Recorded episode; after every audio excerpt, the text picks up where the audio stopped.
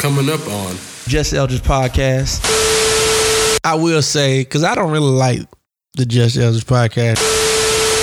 keep, keep somebody grandma got cussed out in Target. Hey, old lady, move your old ass back. You know, but we can't minimize any prior group, any prior generation struggle for freedom.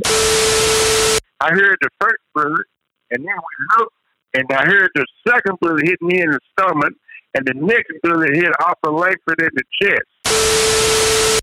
Like, yeah, how do we restore those roots and make our trees strong again and begin to bear fruit in our community? And if we look at our history, we'll see that we are Africans. We belong to Africa, and that's our land. And until we take Africa back, we would never be free. Shit, you believe in equal rights, don't you?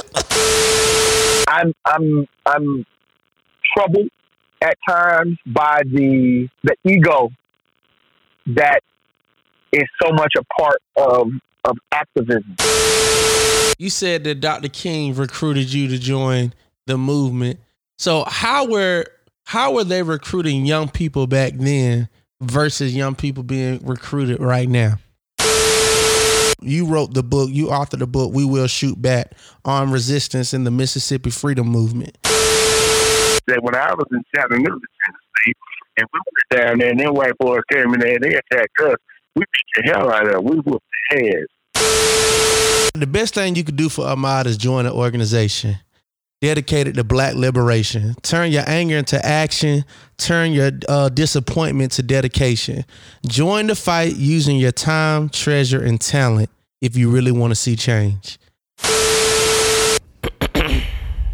ready. Born ready.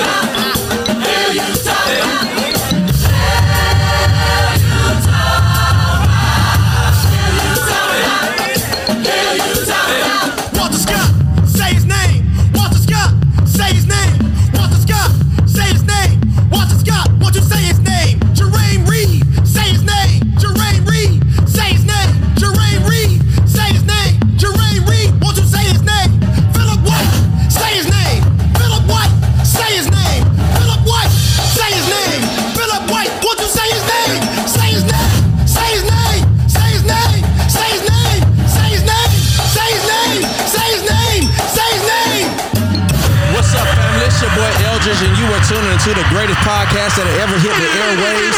I am your host, and I am super excited because I'm about to record the most important and the greatest podcast I've ever recorded. I say that every time, and I mean it every single time. Let me start off by saying this. This is going to be a long episode but it's going to be a very important episode. This episode is for this episode is for the culture. This episode is for our people. This episode is for our community. This episode is going to be nothing but knowledge. With that being said, I want to thank each and every last person that tuned in to last week's episode, Creatives Uncut. It was it was an, another great win. Nothing but amazing gems were dropped. Uh, our girl Tamisha Harris, she went in. My boy Matt, he represented. Shout out to episode two that went hard. Keith, did you watch it? You watch episode? Two?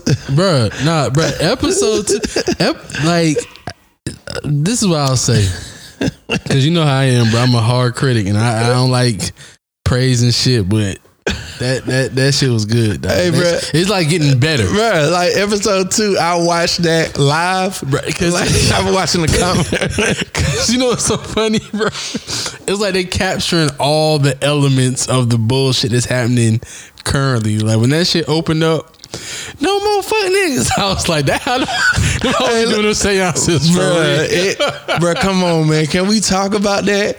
Like how, like, you know, these has been getting real bunny ear spiritual lately. You know what I'm saying? Yeah, it's like, Nothing I- against spirituality. I believe in it, but and I, it's like- and I know some ones that's serious out there, but I also know what the trend look like.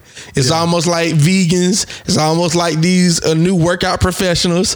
It's Yeah. like I know what the trend look like, and I know what's real. So, like, folks, just 'cause you got the sage and the oils, and, and you know your zodiac, don't mean you spiritual. He been, let me get to when were you born and what time? What's your rising? What time? I'd be like, hold on. In hold what, what state? like they trying to read all your charts, boy. Like, God damn. You know what? I actually got a sister that go deep in that. Like she go deep, and I ain't gonna lie. She probably been most air accurate as it came to like like giving me like relationship shit. yeah like with me, and I know she don't know me to be Uh-huh. able to be as accurate as what I like. Man, I almost brought on the podcast, but I don't want to do an episode around that because you know my rule: talk about what you know. Yeah, I mean, it might be a sister got something to say. She be on there. Yeah. but, but the episode was good though. So shout out, shout Yeah. out. Like, and uh, when he said, "Oh boy, could act," oh boy, definitely got his acting on. Yeah. the JD Young dude. Yeah. like. Steve Harvey. no, what was funny was that nigga said, "Shit, you believe in equal rights, don't you?" He go your bill. oh my goodness, boy, that joke was so funny, dog. Hey, that nigga said, "Th- "Shit, this is my girl, baby mama." Hey, look. Hey, hey, it was a great episode. Shout out to another black owned business, Delightful Eats, Yeah, Edgewood saw Avenue. Edgewood Avenue. Oh, saw that. I said, "I damn, look like we when we did the uh, the Just live podcast. Shout out to the people. I High could- Rose Porch. See, go back and listen to the episode. Go back episode and- 22. Go back. Hey, hey, when my boy shouts out these episode numbers, you got to go back and listen on purpose. Right. On purpose. But yeah, that that was good. That was good. Yeah, it was great, man. Um, man, you know what? Last week, y'all, something happened. We recorded early last week. We recorded on a Wednesday. Yeah. And we said we don't want to do that because we missed so much shit. Well, it, it will. It's like a, a, a good and bad thing because we missed a lot of shit, but then a lot of shit just cycled through the wash anyway. So if we would have talked about it, it's like Yeah, but it's like, all right. So, people, one thing I will say, because I don't really like the Just Eldridge podcast like it is right now. Because I like having conversations. The phone call stuff be cool, but one thing it has done, it has enhanced me and Keith's dialogue. yeah, definitely. He, he been trying to get me on the mic. Yeah, yeah. So me and Keith been like, I be wanting y'all to hear what I get to hear every day. I be wanting y'all to hear. Cause all we do is give y'all the conversation. we just With a little filter. with a, with a little filter, a lot of filter, with a lot of filter. So, um, man, one thing we've been talking about is the COVID nineteen and our work. So we got Keith. I, what I what I tell you the other day, Yeah, I said, so look, I'm gonna make an announcement on the pod. I feel like me and Eldridge have officially come to a draw. Let me tell you why. Eldridge said, "Okay, we wouldn't be coming back till August." I said, "Definitely May 15th." Mm-hmm. Boom. So we got that. But Eldridge has been calling this economic crisis and this whole breakdown and the the wealth gap getting bigger. He's been calling that since day one, and that's I think that's pretty much the source of your anxiety about it. Was Right. It's not about getting sick. It's about how is this all about to trickle down, and seeing twenty million people unemployed last week. What I tell you, I said, man, I, I had to be thankful I still had a job. Right. So So Governor Keith was correct. but but they they opened up on something serious, boy. Bro, them Negroes is out there. Fireworks. And you know what I noticed? People are not wearing masks. Oh no. That- Not, not in Georgia. I went and bought uh, and keep no I ain't lying because when, we, when I just met him, I gave him one. Like I went and bought a whole bunch of disposable masks. So if I'm around somebody, I got gloves on my back too. If I'm around somebody, I'm gonna give you a mask. And then, you know, here go the conspiracy theorist in me. Here goes my thoughts. All these white people are watching the same news we watching. And they seeing that COVID-19 is allegedly killing black people faster than they killing anybody else. Are they removing their mask on purpose? That's my question. So when I see them, that boy keep producing. when I see them, like, but I'm cause like folk be trying to walk by you or something like, bruh, I'm gonna Oh. start swinging. Oh, bro, I've been I've been very vocal about you need to move. Like I was at Target earlier, and like this lady, I mean, she was older, but I was like, "Excuse me, ma'am." You Hey, old lady. I said, "Excuse me, man. You supposed to be on that point over there because I couldn't back up no more." Hmm. So I said, "You supposed to be on that point over there." I said, "Because I could have corona, and you could catch it." Her ass moved quick then. See, keep giving y'all the edited podcast version. Keith, ain't even that nice in real life. Keith, Keith, somebody grandma got cussed out in Target. Hey, old lady, move your old ass back. Hey, look, Keith been giving us the nice version, bro. Like, so like, folk been like tripping, man. So this is what I'm gonna say to people: If you got to go out, y'all get some gloves, wear a mask. Again, what if? I'm not telling you stay cooped up in your house. I'm not telling you, well, I am.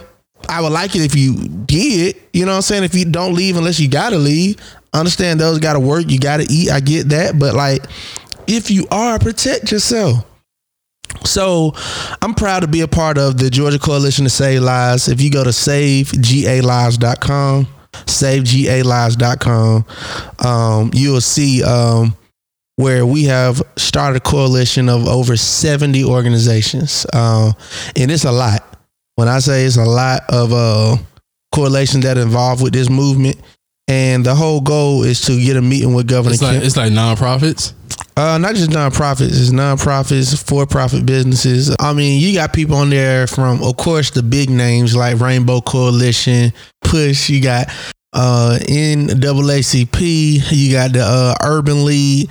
You got Georgia Alliance Social Justice. You got Ebenezer Church. Shit, you got the Black Jewish Coalition. Hold on, the Black Jewish Coalition. Bruh, you got New Georgia Project. Is, you got uh, what's In- you killing that? list? Indugu. Oh, you, hey, shout out, shout out to Ndugu. Look, you got you got of course Let Us Make Man, Black Man Lab, Ble- Beacon Hill, Black Alliance. Um, you have the uh, Black Bar Association, the Concerned Black Clergy. Um, it is a major list. Uh, it's a Gabwa is on here. So for me, it was like you know what, and you already know I got other stuff that's uh, another announcement. I'm gonna wait to make it till they make it. You know what I'm saying? So I got other stuff in the works that's coming. It's it's like it's something else that I feel like is like really probably uh more pressing news. Oh, definitely. Oh, hold on, hold on. Before I do that, before I do that, so I gotta let the people know too. So I got the Chevy Bolt because I'm gonna tell people about the Bolt. Cause I'm, I'm, I'm, I low key want to create content about this Bolt. Hey, bruh. y'all, I ain't gonna lie. So that boy Keith told me yesterday, man, I'm thinking about getting a Bolt. I said, yeah, that what's up, man. That's cool. Man, I'm on the way to the studio today. He texted me talking about he gonna be late. so whenever I'm late, whenever somebody texts me saying they late, I don't say I'm gonna be late too. I just get oh there yeah, and wait never on. do that. I just get there and wait on him. You know what I'm saying? So I so happen to be riding, and I get a hump. Man, Keith riding in a brand new jet black Bolt. Alloys on it. Hey, the thing clean. That's super clean. You got, got everything in it. Everything in it. But uh, That boy looking for a plug to plug in though. So y'all, we don't got one readily accessible where we Really- live. hey, but I do got a regular plug though. So if I pull up at your house, I will be plugging my shit up at your crib. Like, hey, My homebody had one. He said it only added like ten dollar bill. $10 yeah, like, yeah, it's only like ten cents per hour for charging. Like, it's not. It's like a dollar to charge. Like, even when you sign up for the pay one, it's like a dollar to charge. Right. I'm like, shit. If you let me plug my Bro, iPhone you, up, you got the best parking spots. oh, best parking spots. And, oh, and when I go to the office, I'm damn sure plugging my shit up over there. Oh yeah, yeah, yeah. So yeah, man. On a lighter note, man, we had some dope ass reviews, bro. What we got? What we got? What we got? Who talking to us? All right, man. Hey, you already know, man. We got a regular SD shout out. SD. Shout out. Shout out. Give you a horn. Uh, uh, SD tells us, he says, great episodes. Brothers, great content. Big kudos for y'all bringing the two guests on and allowing them to share their platform. I'm definitely supportive. Sorry about that on YouTube. It's a good show. You and Keith stay safe as always and keep up the great work. P.S. Y'all one year anniversary is gonna be like the meetup that happened at the West End Mall last weekend. The city is supporting y'all. hey, I told you, man. I told you, man. Hey. Bro, we gotta do this, bro. We gotta do this shit for the people, bro. See, For the people. the only bruh. reason SD know about that because he was there. he was at, he was at the West End. See, now, hey, look, we do not want it that big, but we want something intimate. I will say this: my ass going back to this office, nigga. We and we ain't doing no dashiki party. We definitely doing something for the one year anniversary. We might do this shit at West Kid. Uh, to increase their chances. Let's see. Uh, we got another one, man. Shout out to our boy David Toombs, man. Toombs. That boy alive. That boy alive, boy. Hey, it says, uh, big ups to the Just Eldridge podcast. Recently, I've been tuning in, and it's like they have been reading my mind. Also, the content is very refreshing and original. Keep it up, fellas. David, that means a lot, bro. Bro, Appreciate, appreciate you for taking time to do that too. Yeah, for sure, for sure, for sure. All right. Y'all know what time it is. Ladies and gentlemen, Foxy P. from DC. Like, Hey, no offense. that mother- she might get a segment. She might get a segment, like for real. All right, it says, cause see, I love her titles. Her titles always give y'all. Y'all got this because she puts emojis in the titles like how I do with the show titles. Right, so I like this shit. It says creative content. Do just one thing and. Would y'all please stop spoiling the insecure plot for those of us trying to get caught up? And look, And this we didn't we, didn't even watch it. We, we, we didn't watch it together. We we actually last like uh this past Sunday because we recorded so early. We went together. Yeah, I mean, I saw that, but we'll, we'll, we'll talk about it this. Yeah. All right. Uh, so, um, okay, real talk, fellas. I have absolutely no idea what the heck y'all were rambling about for the first 30 or 40 minutes of Creatives Uncut podcast. And I guess that's okay, except when you keep giving all the plot lines and character details from Insecure. Cause that is just uh, pretty frustrating. We're, sorry, Foxy P. You know what I'll do? we'll start saying spoiler alert, and then you can fast forward. Yeah, we'll right? do something. And um, that being said, listening to you two vent about the Rona and deconstruct the current events every week is actually becoming one of my favorite late night pastimes. I need to get a life. I would definitely give you props for coming through on the back end of the show with those great uh, creative content experts. I learned a lot from Miss Harris and Cool White Man Matt. I'm gonna start calling him Cool, White, Man, Matt. Uh,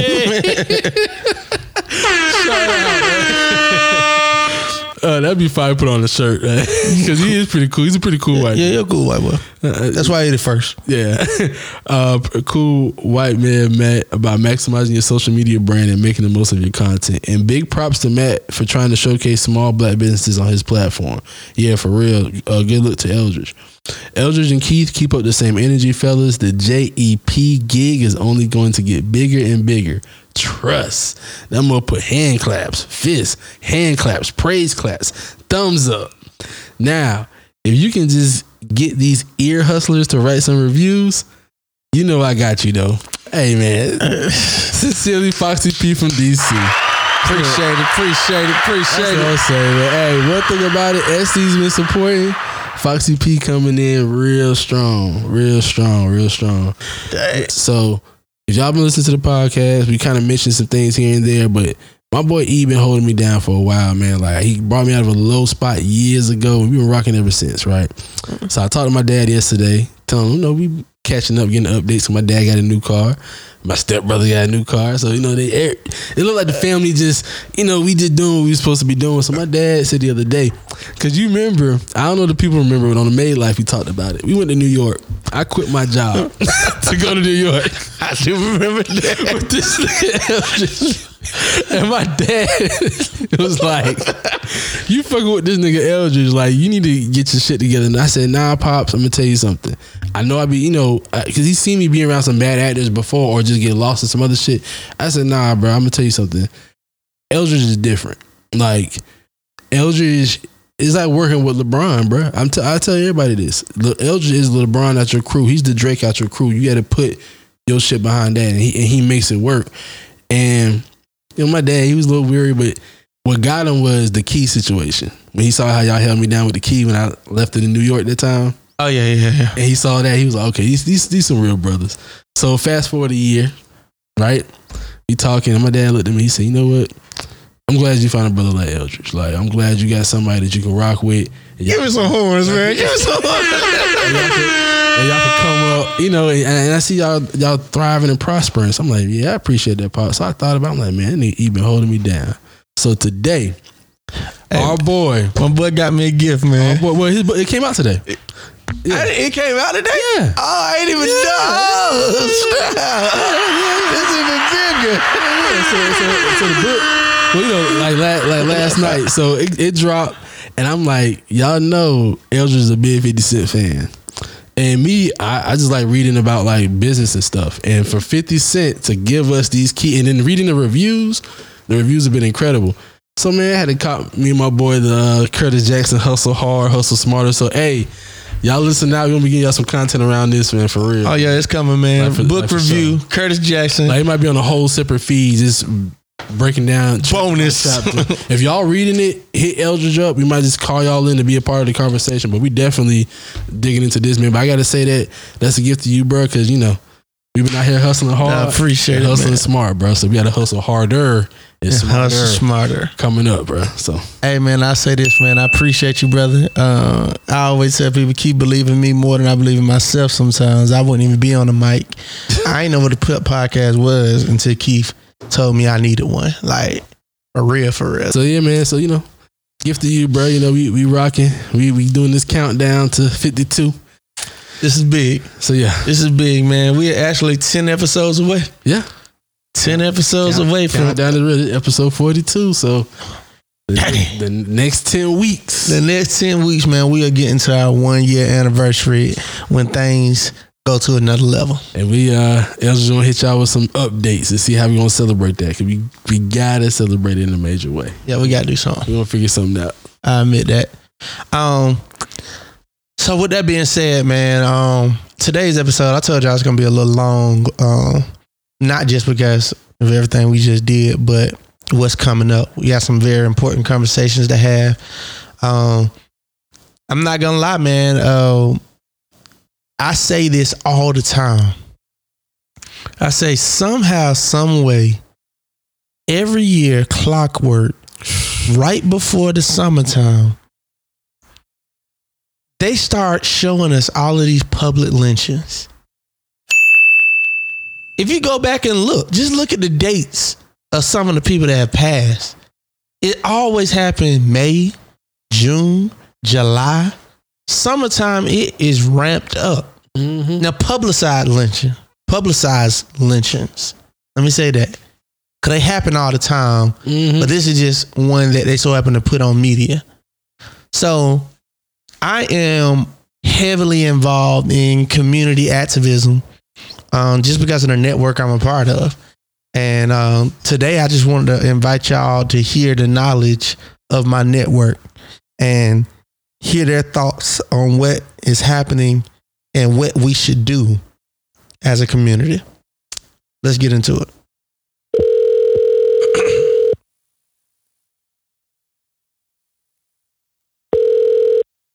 Ladies and gentlemen, this first person I'm about to bring to the microphone is someone that is no stranger um, to the community, but somebody that I don't know if I ever said this to him, but this is who brought me into the movement. Uh, my movement uh, work actually started with my introduction of this brother and him bringing me into Let Us Make Man, and the rest is history. Um, so I'm proud to announce that today I'm bringing on my big brother, my friend, my mentor, attorney, Mawuli Mel Davis. What's up, bro? What's up, bro? How you doing, man? Man, I'm good, dog. I'm good, dog. Man, it's it's a pleasure to have you on my podcast this time. Hey, hey, man, I'm gonna tell you, I'm starting to get a little salty, man. I was like, you know, is the brother gonna get an invite on? You know, you got all of this traffic, everybody listening to you. You you got connected with the young and the millennials and all of that, and I'm like, all right, brother can't get an invite, but here I am. So Hey. thanks, bro. And I'm glad you're here, bro. And, and you know what? The the the topics they just fall naturally. We just pick topics naturally. And today, man, we just wanted to talk about this movement. As you know, um, we have another publicized lynching because we understand it happens every day in this country. But we got one that they're publicizing a lot right now, and it's a lot of conversations going on. But I don't want a real solution to get lost in the noise because Sure. I see a lot of people standing in solidarity. They running the 2.23 miles, and that's great. And they posting pictures, but that is not where the work is being done. And Yeah, I know for me, the only reason I stay as busy as I am doing the work is because of you and brother Derek Bozeman. Cause y'all call on me and y'all and, and y'all give me the opportunity to serve. So you know, I just wanted to have that conversation. Um, and we can just start. We can just start with Maul, man. On that case in Brunswick, what are your thoughts on that? And kind of like, what would you want to see young people do, or just people in general do as a solution? Yeah. So part of it is we have to just accept the fact that in order for us to get justice, we got to work hard as hell for it, and and the work has to be consistent. The work has to be ongoing. It is a protracted struggle, as my some of my comrades from Malcolm X grassroots movement describe it as. It is a protracted struggle. So this lynching is really a symptom of the larger issue of the system of white supremacy continuing to uh, control how we move, live, and die. And so we have to be clear about that. So I don't want anybody to think for a minute that the justice that we're fighting for is just in the vacuum of what happened in Brunswick, Georgia. This is happening all over the world in different ways. It's experienced through the miseducation of our children, the underemployment of black people. Um, and at the end of the day, you know, Jane and I were just talking about how America just doesn't value black life, period. Right. And and so we ought to just be clear about that. Part of it is a political education, raising our consciousness about this is a system. So don't, you know, it's not one racist move. You see how the system try to protect the white lives? That's what's important, right? Think about this. Let's just walk through it so that we can see how systems protect white lives and devalue black lives. A brother is jogging. They, the allegation is that he commits a property crime.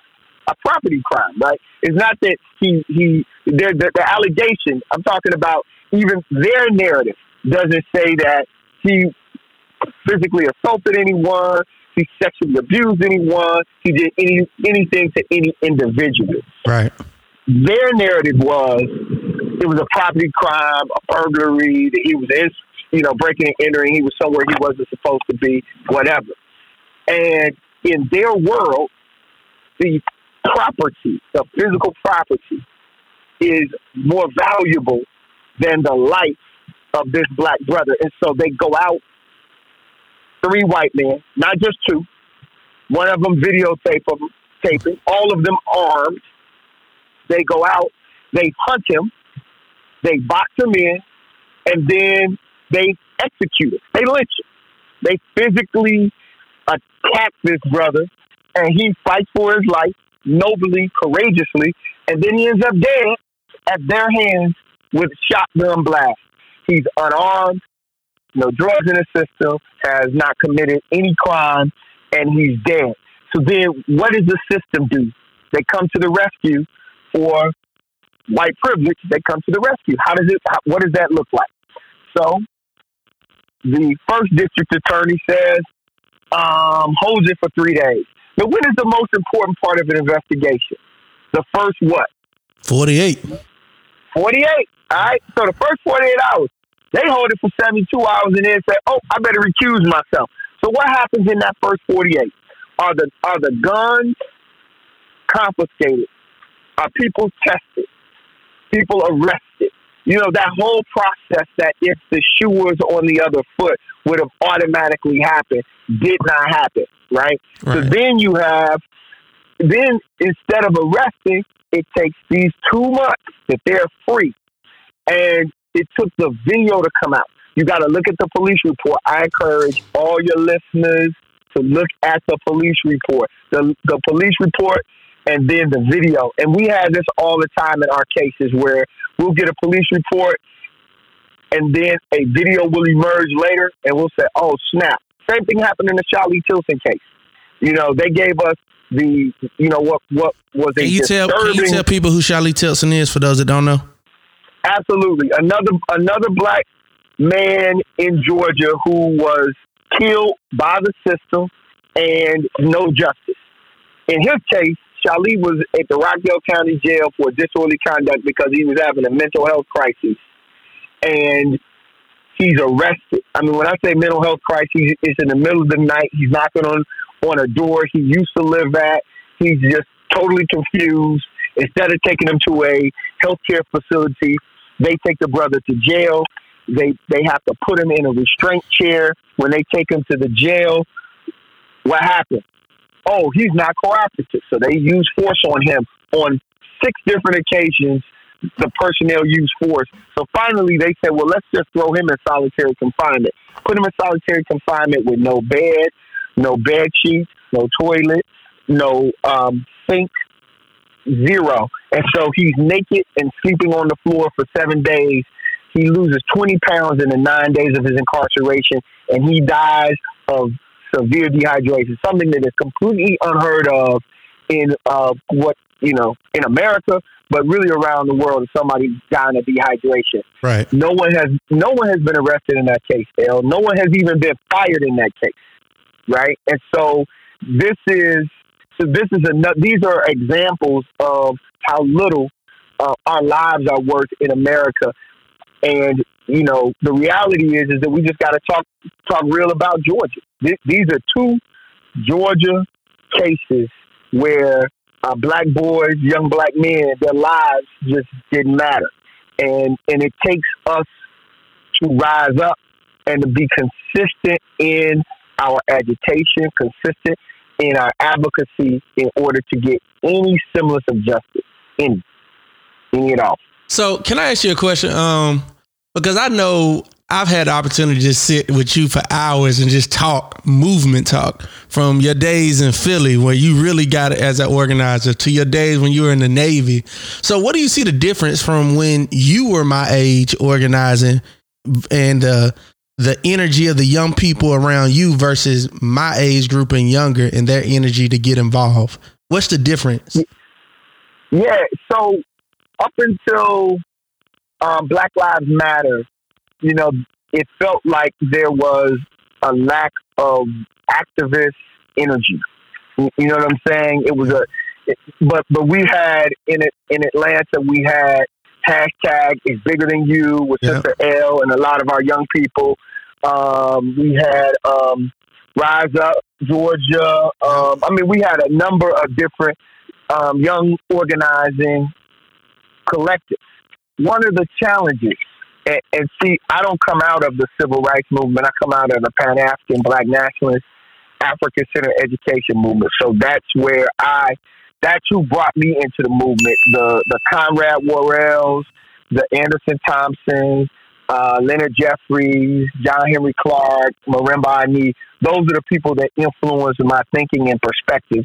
And you know, we were talking about white supremacy before it was, com- you know, before it was comfortable. Right. You know, we were just it, we were calling it what it was, looking at Neely Neely Fuller. You know, in terms of the systems, if you don't understand white supremacy, everything else will confuse you. that's what we were eating. You know, that's what we got, right? And so the difference that I see right now is um, in this in this moment. My hope is that the young people who continue to organize, man, we got to look at this thing historically.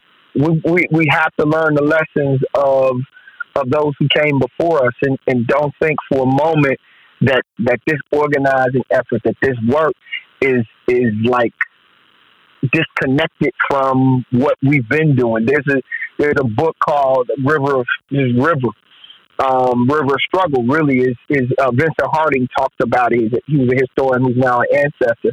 He talked about this ongoing river of uh, this black river of struggle, and and it's important that we don't connect ourselves just poetically that we're part of this black river struggle, but that we engage in conversations with the most radical elements of the black liberation, black freedom movement, and have those kinds of conversations and not just uh, reduce everyone or try to put everyone in a box of, well, you know, y'all just walk through the streets singing, um, you know, we shall overcome. I'm not even a part of that generation.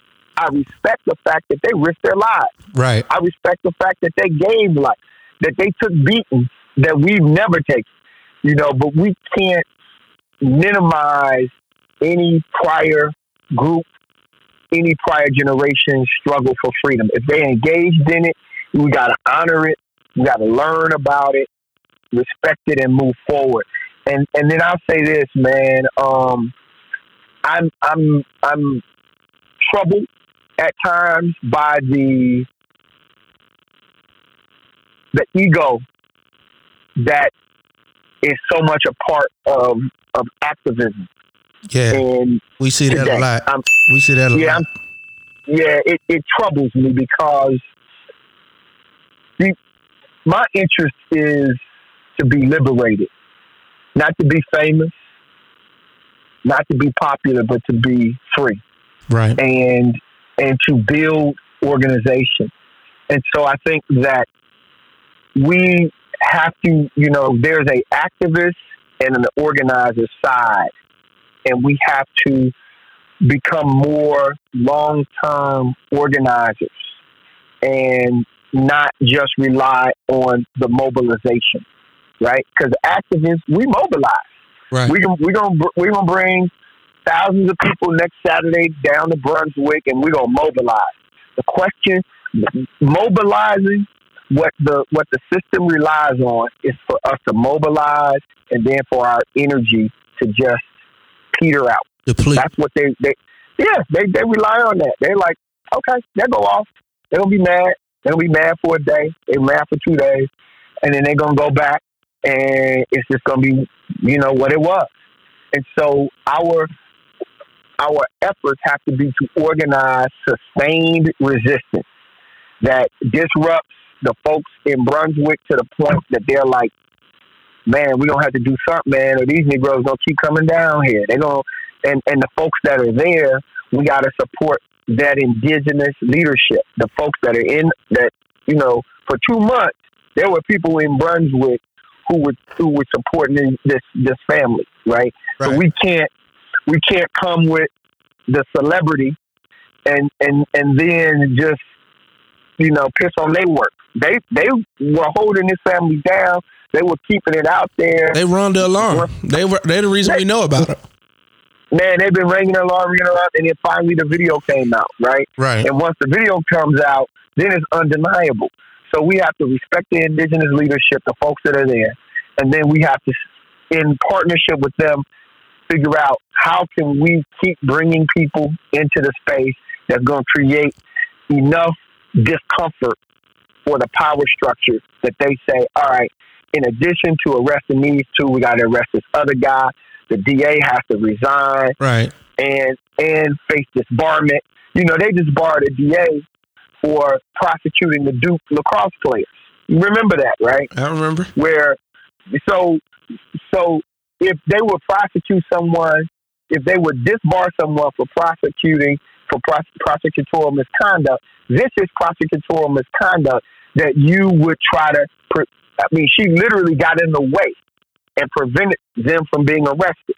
And so we got to deal with her uh, and and look at the entire system and just go at each and every person who played a who played a role in the system so that it can serve as um, a lesson for those who are just in the system. You know, um, one of the things, and then I, I'll keep moving, man. I know I'm talking my your head off, but but check. One of the things is that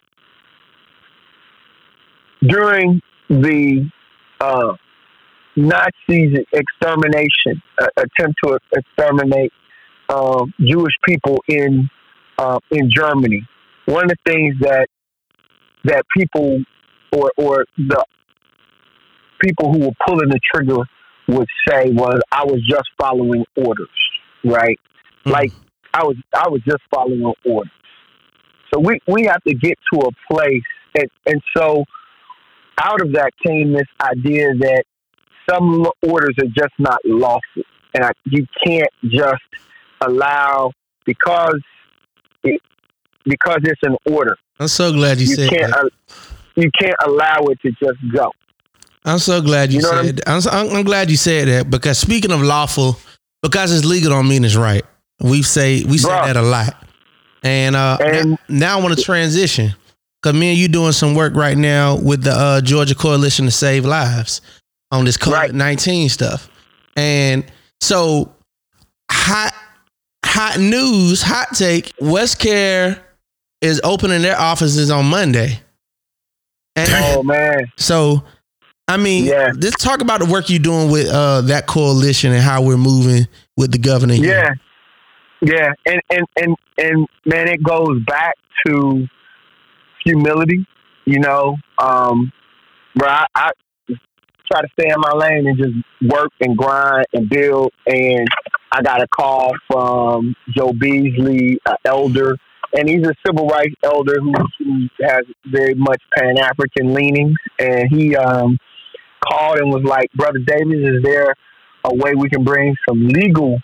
Um, a lawsuit or something to stop the governor from reopening the state prematurely and getting our people sick. This is a you know this is a life or death situation. So I'm you know he's an elder. I I said well hold on let me let me check let me reach to some of my um, lawyers um, my brothers and sisters in the law and so we pulled together a conference a call a Zoom call had some incredible lawyers man. Um, black, white, you know, progressives, uh, just just radical lawyers who think outside the box, who sue the government regularly. Um, we have Brian Spears, who is uh, used to back in the day work with on a lot of the Ku Klux Klan cases, man. You know, going after the Klan.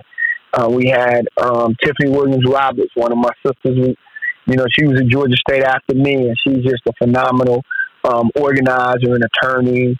Um, my law partner Harold Spence. So it's just a gathering of lawyers, but what came out of it. And see, this is why it's you know organic organizing and, and allowing stuff to move. We realized that some of our black legislators, Brother Bodie and Billy Mitchell and Sister Kim Schofield, they they were like, look, we we need to meet with the governor. Like we haven't had a uh, you know, we haven't provided input, and our communities are the most heavily impacted. And so Right. we're all stunned. You know, we're all stunned, man. We're like, what? Like, y'all are, are our elected officials, and you all haven't had any input into the decisions that are being made. Um, and it's just, just didn't make any sense. So out of that, we said, well, let's write the letter and then let's reach out to organizations. And so we were reaching the organizations, Nancy Flake Johnson from the Urban League, just incredible, um, Claire um, Sheck Snyder from um, that works with us in the Beacon Hill Black Alliance for Human Rights, um, Imar Kennedy, just a group of people, man, who just started calling and reaching. And before you know it, we have 70 organizations from the National Medical Association, which is all of the black um, physicians in the country, the National Bar Association, which are all of the black lawyers in the country, to the NAACP, the Urban League, my man Marcus Coleman with SOS, obviously Let Us Make um, Concerned Black Clergy, Reverend Derek Rice, shout out to him today, it's his birthday.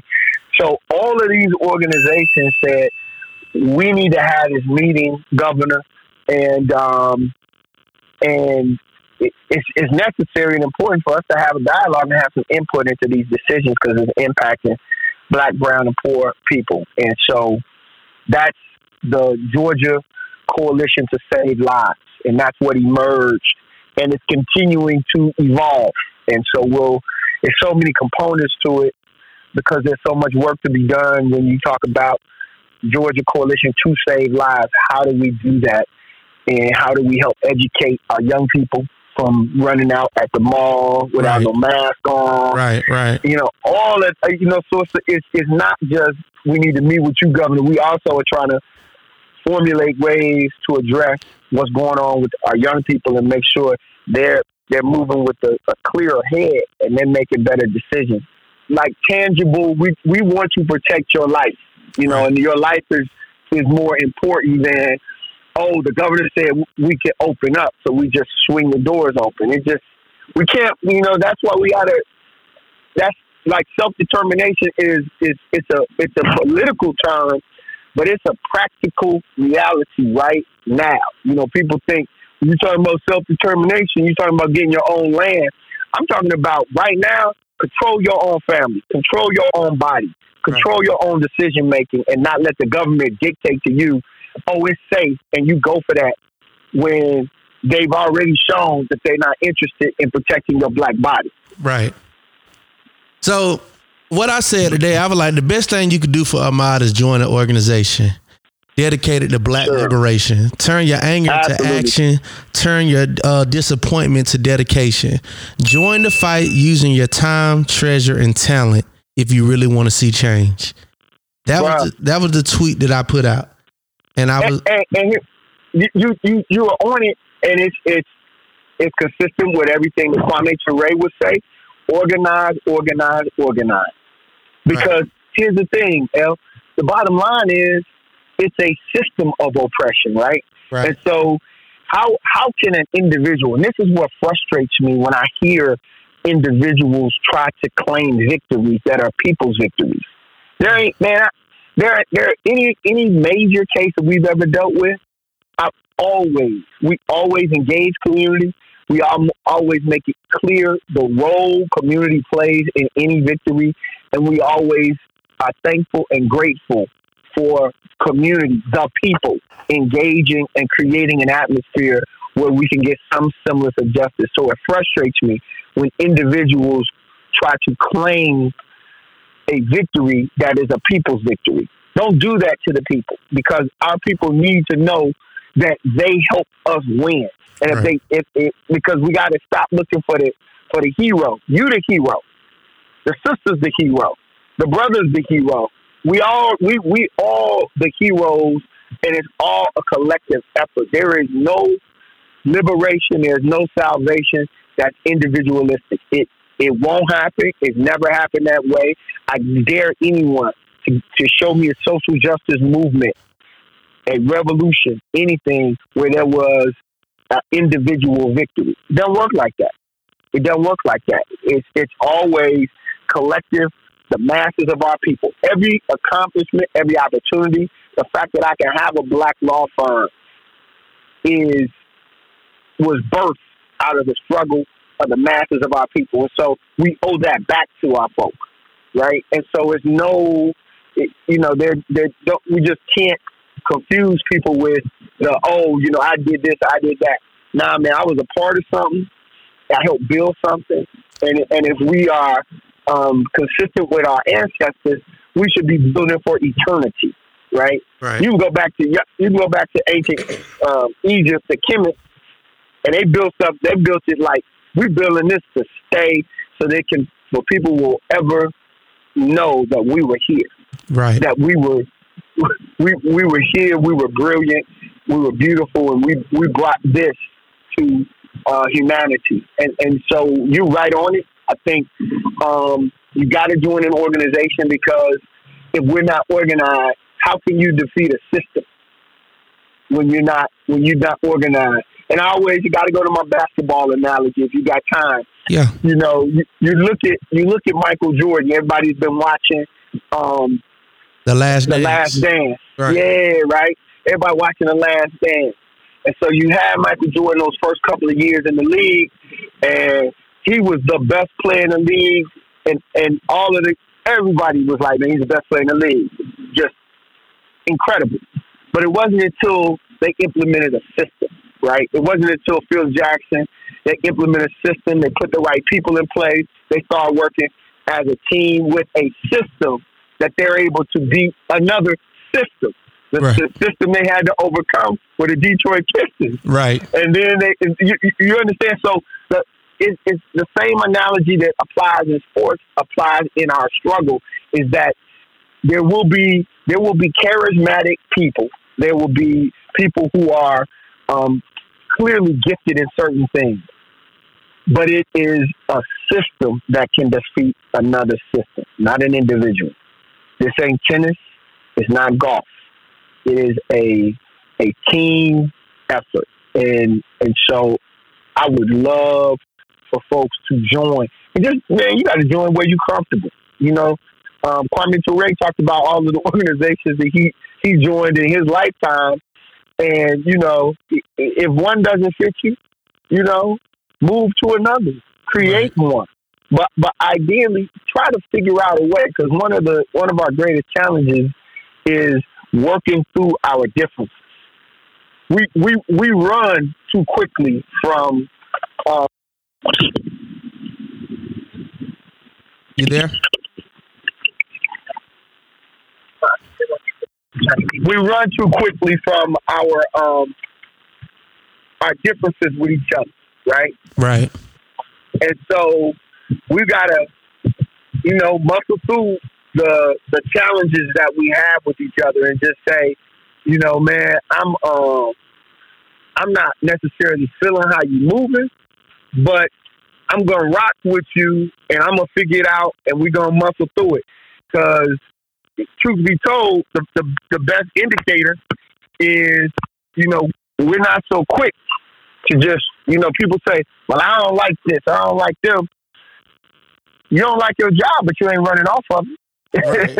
Right. you know, most most of our folks will, will will stay on a job that they don't like, they don't enjoy, um, but but give up on our people and our movement, and you know, too easily. And we give other folks two, three, four, five, a hundred chances, and they screw us over over and over again. And we stick with them, but we won't stick with our own We keep um, people. who- We keep, yeah, bro. We'll keep coming back to that. I do So- got one que- I got one more question because uh next I'm calling Yeah. uh Baba AK and um Good. and Mukasa Ricks. So like Oh wow, you yeah, man, you should have brought them on. I, I would have shut up, man. I didn't know they were coming. I would have been a lot more Hey, now, succinct. I'm now- sorry. now we got time. We got time, man. This is what I want the people to get access to. I don't take for granted, man. I get to walk around giants every day. And there's some living legends that's in our streets that people just don't know about. So to have the Right. ability to call Baba AK and uh uh Baba Ricks, like that is that is that right there is invaluable. And um, Yep. I just want to give people access to that today. But uh, one, before I ask you a question, please tell people uh, how can they get in touch with the law firm and how can they Yep, uh, yep. support you guys? Sure, sure, man. People can. Uh, we are at Davis Bozeman Law. Davis Bozeman Law. Um, and then with Davis Bozeman, we're like on all all platforms: IG, Facebook, Twitter. Um, you can call us 404 244 2004. You know, um, we're able to to choose the work that we do because black people choose us. And what I mean by that is you know, folks choose us when they're in a, a regular old fender bender.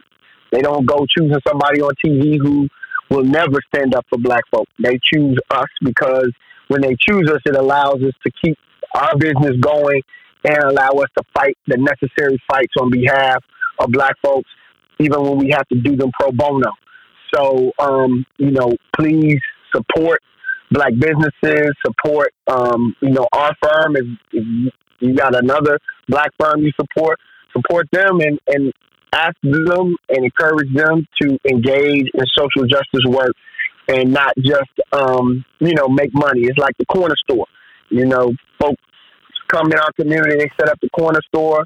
We come and patronize it. Then it's time to support our young kids that want to uh, go off and uh, you know need some football equipment or want to go to a, a, a spelling bee or some other kind of intellectual academic endeavor.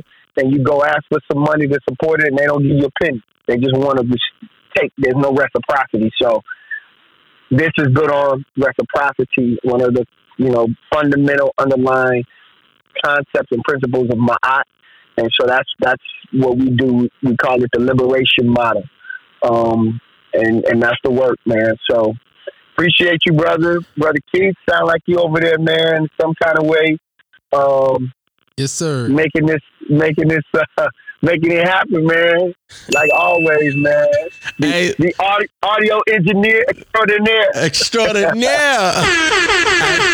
last last question, Marvel. You had said something. You said you're gonna keep organizing and you want to work till we free. As an activist Pan African, what does freedom look like for you? Yeah, that's a great question, man. And, and and Jane and I have these conversations all the time, man. Uh, we have to have control over land that we can govern ourselves, right? I'm not saying that everybody has to be on that on that land, but there has to be some space on planet Earth, some space, and and there isn't. And we, you've been to Africa, and I've been to Africa, where where white supremacy does not control the resources of the land. Right. There has to be one place on the planet where black people control black resources. What is in the land, on the land, the people, all of those uh, aspects of you know of our existence. And until that exists, that one space, and I don't, I don't, I don't know how big it has to be. I don't know if it has to be the size of, of, of Georgia or if it has to be all five of the southern states that our comrades um, in the New African uh, People's Movement call for. Um, but it has to be some land, somewhere on planet Earth, black folk uh, should have, as Brother Malcolm would say, our place in the sun, someplace. And we don't. We don't right now. But we will Uh, because the civilizations that exist right now are all built on on on our um, backs, our intellect, our culture. So it's just a matter of organization, and then it's done. I'll take that. I'll take that, brother Mawuli. I just appreciate you, man. Like I want to publicly say thank you for recruiting me, man, seeing something in me and giving me an opportunity to join, join a good fight. I appreciate you, brother. Man, I, I I appreciate you. I appreciate you and brothers like Keith, man, who give me hope that um, we're going to continue to do the work with integrity. With integrity. Right. Continue to do the work with integrity because at the end of the day, man, our, our people need us to move with integrity so bad, with good character, because we have just, um, there's just been so many charlatans, so many fakes and frauds, and they still keep emerging. And so we have to give them our very best, man. And um, I appreciate you, brothers, for you know keeping the keeping the light on, as they say. Keep the light on, bro. We got it, man. All right. We're gonna rock. Love y'all, man. Hold love it down, y'all. brother. See you next week. All right, no doubt. Uh, Peace.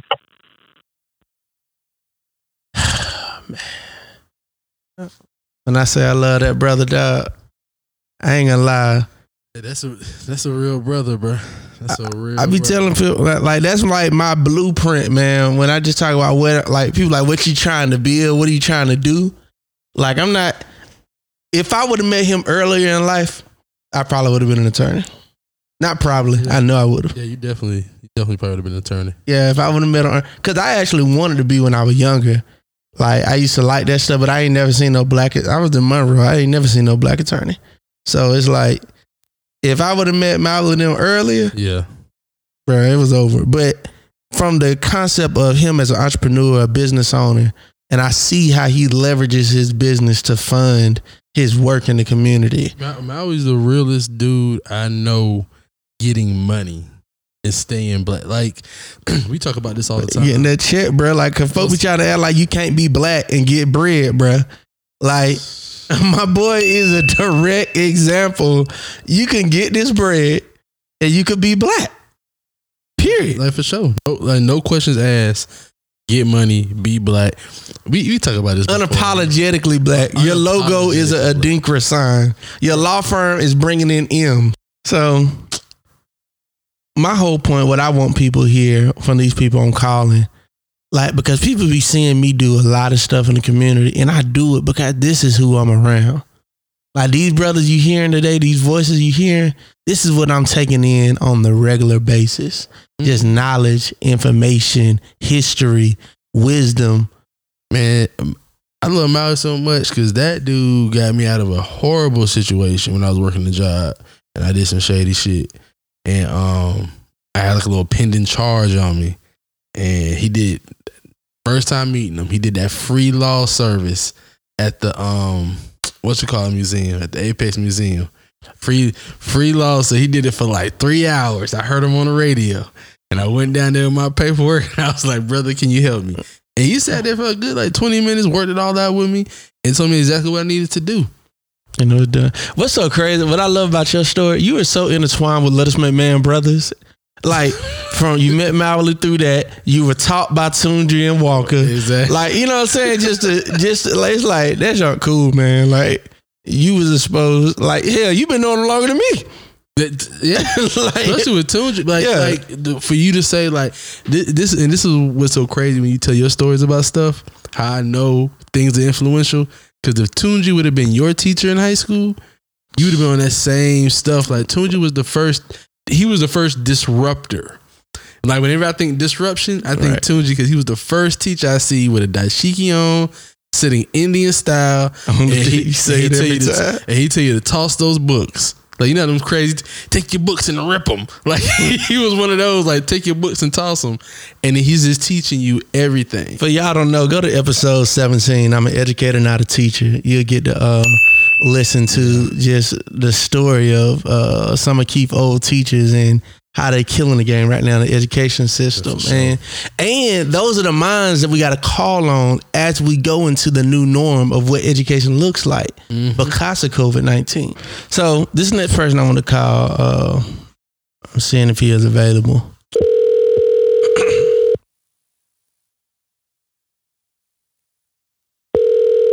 Ladies and gentlemen, this next person I'm about to bring to the microphone uh, is somebody who I admire, respect. Since the day I met him, he has been nothing but a wealth of knowledge, a well of knowledge, in which he has quenched my conscious thirst many times. Um, this brother is a genius. Um, I was actually introduced to him by the brother we just spoke to, attorney Mawuli Mel Davis. So I'm excited to bring my big brother, my mentor, Baba AK, on the microphone. Y'all make some noise. Baba, how you doing, brother? I'm doing well, L. Rage. How you doing? I'm doing good. I'm doing good. I So did a play on your name. I already know. I already know. So, uh, man, I don't, first of all, I feel like a big deal because you're on my podcast right now. Let me just say that. Uh, and, and well, and vice versa. I'm, I'm I'm happy that you asked me. Yes, I'm honored that you asked me. So I'm excited, man. We uh, just got Mawuli off the phone, and you already know he uh, he goes hard like he does. But I just want to keep the conversation going. Uh, just a conversation Yes, about sir. tangible things that we as a people, as a community, how one, what's the perspective? How should we be looking at this, and how can we move forward in a proactive way to help our our world get better? Yes, sir. Well, in this particular incident, I mean, we just see um, the continuation of the war on our people. You know, war that began. We were brought here in a state of war, right? We were brought here as captives. And even though we're in the 21st century, and even though there's been civil rights legislation plan, uh, uh, you know, implemented, the continuation of our people existence here is still based on the foundation of our enslavement. And then even after our enslavement, they would, you know, history books call Jim Crow us. But we basically lived in apartheid. And even though chattel slavery is no longer legal except for if you're convicted for a crime, Right. and even though apartheid or Jim Crow segregation is no longer legal, our treatment, we're still treated as is what some people would call a colonized people. We still are under somebody else's control, and the basic attitude of many of the descendants of white settlers are still that we aren't human beings. And in that climate, in that condition, you know, they feel some of them feel they could violate our rights and yes, and even take our lives at any time. And so this is why you know, my point my second point will be that we need to stay organized to protect and defend ourselves. Right. And I'm of the belief that it's not just a small group of people who can protect and defend our community, that we as a community need to be organized. So no matter what we're a part of, if we're part of churches, our churches need to be organized. If we're part of sororities and fraternities, our sororities and fraternities need to be organized. Well, if we're a part of civic organizations, we need to be organized to protect and defend ourselves. Right. It's a, it's a responsibility of our entire community, and not, again, not just a small band of brothers are going to be able to do this. Uh, we need to have, uh, you know, one of my uh, brothers in the struggle is Brother Watani Tyehimba. And one of the things Watani promoted for years is we needed what he called a new African martial survival culture. What does that mean? That we need to train our children even that they should be on alert to protect themselves and to protect their elders and protect all their family members and community members.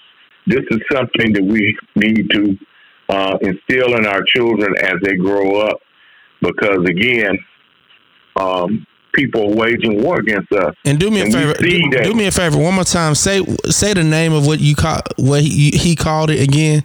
Cause you had called. Baba Watani calls it a new African martial survival culture. In other words, in Perfect. certain Asian communities, they have a culture training their people in the martial arts. And when we talk about the martial arts in our case, we're not limited to kicking with our feet and punching with our hands, but using any weapon that's available to us to protect ourselves and to protect our community. And so we need to have that type of culture where we're training our youth uh, to protect themselves. And I think, I why is it? I got a question because that's currently in, and just I can only speak from what I see, and I'm not talking about mm-hmm. like my my movement relationships and family. I'm just talking about my other family. I see it, that's just not the culture. The culture is not a culture of protection. The culture is not a culture of training. Uh, and I know you uh, you wrote the book, you authored the book, We Will Shoot Back on resistance in the Mississippi Freedom Movement. Like Yes, sir. like what do you see the difference from then in the freedom movement back in Mississippi to right now and how our people are fighting? I think that it was a, more of a sense of family and community. And so the people I talked to in Mississippi who defended their churches, they defended their neighborhoods when they were under attack. They defend, defended their um, leaders in the community. They defended um, the elders, things of that nature during the civil rights movement in Mississippi. When folks came down to register for people to vote, they were provided protection. And so, uh, because you know the FBI wasn't going to do it, the local police wasn't going to do it, and many times the local police was involved with the Ku Klux Klan, so they had to protect themselves. But it was built on a culture where people trained their youth how to use guns to be able to protect their neighborhoods. Even some of the elder women I interviewed talk about how their fathers trained them how to shoot to protect them from white rapists. And so it was a part of a community culture and tradition. It wasn't, again, it wasn't just a small group that was assigned to protect the community and everybody else just depended upon them. Sometimes they did have specialized forces, but the whole community was prepared to defend itself.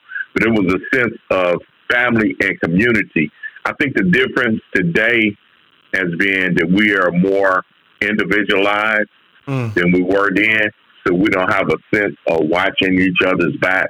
And that's why when I started to talk about this protection, I said, with the group you roll with, because some of us still roll with a crew, whether Right. it's our fraternity, sorority, whether it's our church, our mosque, you know what I mean? Right. We still Uh, got a crew. Many of us are, are part of organizations, and I think once we get more organized, then it's a, incumbent upon the organizations to link up.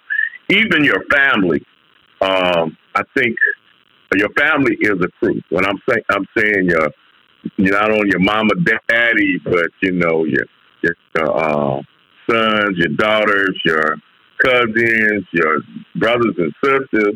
Y'all are a crew, and particularly during this pandemic, we need to be in touch with one another to figure out what other folk need. It's not even a, just a question of guns and stuff.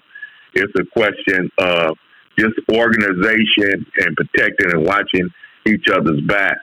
If people need food, if people need medical care, if people just need wisdom and advice, um, information, um, we need to do that. You know, so I, I know in my own family, we not only sharing well what to watch on Netflix, but we sharing what the news is. Right. We sharing like uh, w- w- what can strengthen our immune system. You know what I mean? So um, we're just trying to stay more aware, and that's something that we should just incorporate in our family structures at this time.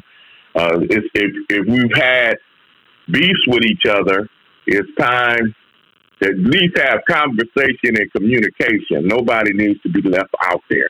So uh, to answer your question, I just think we're more individualistic today, and some of the old things that our ancestors had that help us survive the plantation, it helped us survive during segregation. You know, some of us begin to think we're free, and we forget, you know, or we not aware uh, until something like this happens. Because I've been, you know, checking social media posts, and brothers and sisters, you know, or ha- have had enough, but we need to look toward each other for answers, right? Right. We need to look to- to each other for strength and spirit and spirituality. You know, no matter what our religions are, but just rely upon each other because the cavalry is not coming. you know what I mean? And particularly with this uh, guy in the White House, I mean, it's even making these people more bold. I often tell people this didn't start with his election. It started with actually with the not started, but it got more energized with the election of President Obama. And some of these people who just couldn't handle that a person of African descent was the president of the United States. And that's why 45 was elected because of that uh, white lash, you know, uh, back uh, backlash, you know, white backlash that elected uh, Donald Trump because of the fear. You know, these folks said that uh, what they uh, it's not their country anymore, and and of course, even under Obama, uh, we had Trayvon Martin. Right. You know, we had Freddie Gray and all these other folks, uh, Sandra Bland. You know, uh, all these people were killed by police, vigilantes, security guards during the administration of President Obama. So it wasn't that it was a black power situation. No, it wasn't. We still need self determination. We still need to control our own communities. As you've always preached, we need to get our economic situation together, at least depending upon one another, until we can create a system that's more equitable. But we, but right now, we need to support each other even economically. I, I would argue that supporting and building black cooperatives or, or, or building cooperative economics is a form of self defense. So when we see groups, I Like believe that wholeheartedly. Wholeheartedly. yes, sir, that's a part of part of our self defense. So when I talk about self defense, it's not just you know physical or protecting ourselves from white violence, but if we can look at it to to try to starve our communities is a form of violence. So we do need uh, urban gardening again to help build our capacity to feed one another. We need to support brothers and sisters in enterprises. I know I um, was able to purchase hand sanitizer from uh, Black Mermaid soap uh, that produces black cosmetics, but they started producing um, hand sanitizer. And then a Nice. sister, I just Aim bought, I Strong bought some Productions, gloves from a black owned business the other day, gloves and masks. I bought a mask from Aim Strong Productions, sister in in in Middle Georgia, who makes clothes, but she started producing a mask for this you know this time period. So we got to support tho- those enterprises, and hopefully some of them who we support can begin to contribute to brothers and sisters that, who ain't, don't even have anything. Right. So um, that's a part of our self defense and self protection uh, is that economic piece, and even uh, in terms of educating our children and and and providing good information is self defense also because you know it's a lot of BS information out there that would have us distracted. I mean, we could even see how 45 was elected through some of the misinformation that was put in out there for us, not only by the Russians, but many of them but by the Republican Party to, uh, you know, put stuff on the internet that would confuse us and help get 45 elected. So we need to be, when we say self defense, we do talk about the physical. We need to protect ourselves and learn how to defend ourselves and make sure we can physically defend um, our elders, you know, because oftentimes think about what happened in Charleston, South Carolina a few years ago when the white, little white supremacists, I want to call them a little bit more strong, but I know you're going to air against other places. But when the white supremacists went in the church and shot up the church, Man, and I, I thought that our elders need to be safe when they go to worship. And so we need to make sure that that never happens again. deacons of defense. That's right. Man, and you know what? I'm not even gonna lie. It's like you know, you know, I'm a data man. It's all about data. Like, and I tell people, like, we got so much data on white people and their hate for us. It's like I don't even understand how you see something else and you get surprised. Like, but I'm not gonna lie to Right. you. That situation that not only surprised me, it almost broke my spirit. In the Right. sense of to know that this white boy go in here cold blooded, kill nine people in this church. And you know these are mm-hmm. elders, these are grandmas, these are like some of the most sweet, defenseless population he could find. He goes in there and kill them. And then to know that the police not only arrested him safely, they fed him on the way to jail. One more Yeah, thing. took Not him to only what, that, Burger that, King, devil, that devil sat in there and prayed with them first. You forgot that. Yeah. He came in and had a service, Right. then killed those people. That's the Right. devil. So bro. so it's like that one right there. I'm not gonna lie. The only other one that kind of just like, cause I don't want to say it, say it like, oh, none of them get to me.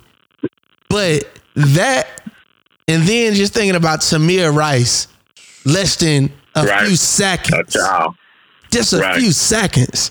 Like I just think Right. about those man, and it's just like it angers me so much. It angers me, and I think you know. Uh, James Baldwin, I'm a, I'm a probably gonna butcher it the most, but he said just to be conscious in America is to always be in a state of anger. And Right. I, I so when stuff like this happens, what angers me is the surprise. Like I see people talking about movement work that I'm like, brother, we've been needing you. We still battling uh Kendrick Johnson. You know what I mean? Like we Right, still trying right, to right, figure out stuff that just because it's not being on the news, it's almost it, it gives me this sense of feeling that like people wait for permission to talk about this stuff. And the permission is when the news talk about it. So for me, I know what has kept me involved is my involvement with organizations, organizations that Right. do the work. So like, I mean, can you talk to? So there's somebody out there. I'm. Uh, I go to a church, but they really ain't doing nothing.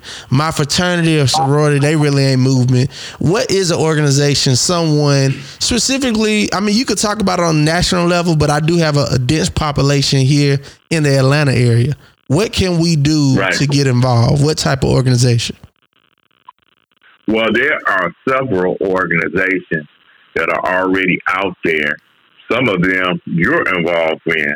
Right. Like I know you're involved in the Black Man's Lab Right. that meets every Monday. Every Monday.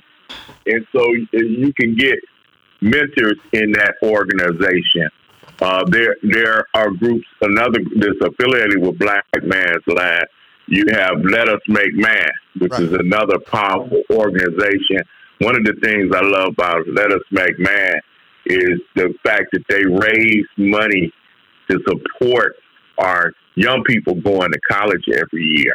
Right. And I'm, I'm very impressed with that. I myself, I'm a member of the Malcolm X grassroots movement. And one of MXGM. the things, MXGM, and we actually do work in support of our political prisoners like Dr. Mutulu Shakur, who uh, many of y'all know as the father of Tupac Shakur.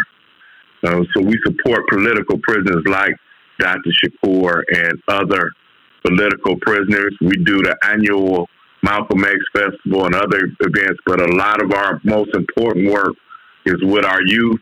And so we work some of the same things I, I talked about that we have to pass on to our youth. We have the New African Scout organization that meets every Saturday with young people from six all the way to 18 years old. We also have Camp Pumziko every summer where we have youth from around the country. We've been involved in getting political power for our people in Jackson, Mississippi. And I could talk to you more about that, but there we've helped build the People's Assembly in Jackson, Mississippi. So those are some of the efforts of MXGM. If you're interested in reparations for our people, then one of the organizations is the National Coalition of Blacks for Reparations in America. And I actually believe that in terms of a policy, reparations is something that we need to seek as a people. Um, and people usually think of it in terms of just being a check and getting a payment. We're not talking about that. We're not talking about just like the twelve hundred dollars that we recently got, or some of us got, because we know that don't go nowhere. Right. But and one of the things that N'COBRA supported in Chicago was in not Chicago, but really Evanston, Illinois, is a, a city councilwoman there uh, named Robin Simmons. She got passed some legislation just in their local community where $10 million fund was created from the sale of legal marijuana, and that would be used for first time black homeowners Wow. for people who already own homes and to um, build their or, or, or make their homes more sustainable.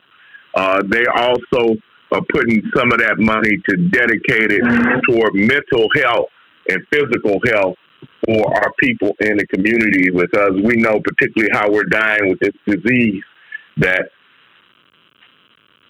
there are health disparities between us and the white population in the United States. So this, this is just a few of the organizations. It's all also uplifting us that deals with economic empowerment. Right. So there's a variety, uh, Ulu, there's a variety of different organizations in our community. Many of us are part of the Georgia Coalition to Save Lives, right. which is a movement to challenge the governor's order because we know that many of our people are highly, uh, it's a high proportion of our people who are contracting this disease and dying from this disease in Georgia and throughout the United States.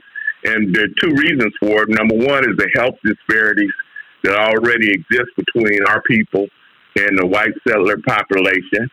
But then there's a significant amount of our people who are in these service jobs, who are working at the store or working wherever, delivering food, delivering pizza, delivering what or doing whatever's necessary out there to earn a living and for their families. And they oftentimes are not provided with the proper protection. Even sisters who are working as nurses or whatever in the health industry, but they're not given the proper protection. There's not been the proper testing or whatever, and so they're at more at risk than other folks. And our people are highly concentrated in those particular industries and fields. Even people who work in terms of food production um, has a high concentration of not only our people but our Spanish-speaking brothers and sisters. And so the Coalition to Save Lives is another powerful organization that uh, is engaged in that. Um, there, but there's a variety of organizations in Atlanta with our LGBTQ uh, community. There's like songs, Southerners on New Ground, and they do not only work around that particular issue, but they were some of the leaders in the Black Mothers bailout during Mother's Day. I'm not sure if there's one this year, but the last few years they bailed out women who were incarcerated who couldn't get out uh, because they couldn't pay fines. But again, Yeah, I that changed that. The the, mama, city the mama bailout, the mama bailout. Black Mamas bailout, and they did one during Father's Day. And they um that work they did was essential, and they led the coalition. They were part of the coalition that got cash bail ended in the city of Atlanta. You also have the Aya Institute that promotes uh, education of our youth, but not only Aya is doing that, but during this pandemic, they've been organizing people around doing urban gardening. They've been organizing people in Golo around Gardens. They're the reason why I started Golo mine. Gardens in terms of building their own immune systems and then getting more information. Um, we have so again in Atlanta, we got a variety of groups that are out there, and I've left several out uh, that, that are out there, and uh, groups that I I support personally. I work with. We've got the Habesha that does urban gardening. Um, um, and trains people in urban gardening. We got individuals working with them like uh, the phenomenal Ross Kofi and others. Ross Kofi Koyana, uh, who does who's known as a farmer who does that type of work. Strong brother. So- that's that's where I got my seedlings from, from my garden. yeah, strong brother. But you doing Yeah. exactly what I wanted. Like I just want people to hear that there are opportunities and places for you to plug in. And Mawuli said it best: plug in where you fit in. Check Right. out an organization, see what they're about. If this is something you want to be involved with, just jump in. You know what I mean? And and I tell people you can join, you can support the movement with your time, treasure, or talent. You know what I'm saying? Some of us got more than others. I'm one of those brothers that have always brought more time and talent to the movement than anything else. I know brothers that bring their treasure to it, but everybody has a role and we need everybody all hands on deck right now. Yes, sir. Yes, sir. One other good, strong organization is Project South, and Project South does a lot of community education and advocacy too. So again, we got we got a plethora of organizations about to use word in, in Atlanta, and you know we, we we just need to help build. Um, we got venues to get information. You know whether it's WAOK and some of the programming there. I used to hear you on there. I'd love to hear you some Mondays when you were on there, brother Elders. Yeah. Uh, but we got, uh, but Derrick Boazman is Too Much Truth is another place to get information. You got several programmers on radio station WRFG who provide information because part of this is to make sure that you're getting proper information Right. also. And so, uh, to stay alert and stay aware, and so you can share this information because it's not about getting information so you could be the smartest guy or, or assistant in the room, but you want to share this information in a humble way with our brothers and sisters so we all could be more informed. No, none of us knows everything, but all of us can put our heads together, as Malcolm X used to say, to create a program that the world has never seen. And that's what we're going to need. I mean, and I'm a believer uh, that we need to be organized here and we need to connect with our brothers and sisters throughout the world, uh, you know, particularly in the Western Hemisphere and places like Cuba and Venezuela and Brazil, Bolivia. We got African people, Colombia, and we need to connect with those brothers and sisters as well as our brothers and sisters on the continent. Now, I'm remiss because I didn't mention Haiti. Around the world, we need to connect with our people and build. So, brother, man, I, I thank you so much for uh, coming in. Before uh, we wrap it up, do you got anything you just want to say? Anything you want to shout out to the people? Any words of encouragement? Well, one other thing I want to shout out is again, I mentioned we got to educate our youth, educate our children. And one of the things uh, since the pandemic began, uh, you know, my my wife and my daughter work with Kilombo Academic and Cultural Institute, Yeah, yeah, and they've yeah. been constantly educating online since this whole thing began. And they've even had families who joined them because you know, the, their school shut down and they already didn't believe in them in the places their children were being educated.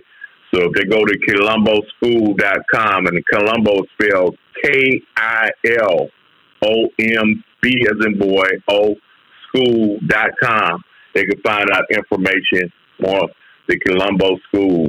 And we do uh, education that focuses not only on our culture and history, but you know it's very tight in terms of getting students not only on grade level but above grade level.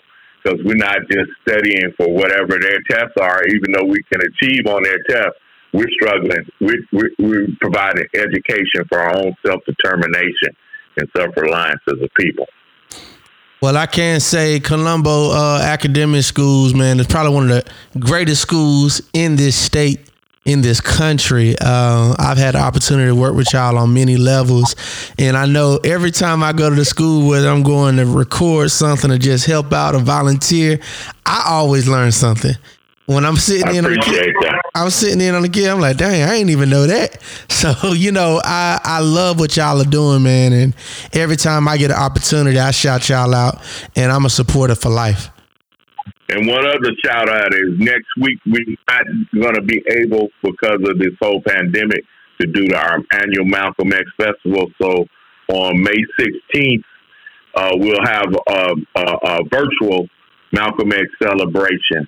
So you can go to our Facebook page, Malcolm X Grassroots Movement, and find out information about this uh, celebration next week. We're going to have uh, not only speakers and discussions, but we'll have some culture uh, on, uh, during that our celebration next week on May 16th. So look out for that too. Malcolm X Grassroots Movement, Malcolm X Celebration. And you know what? I uh, I'm glad to hear that.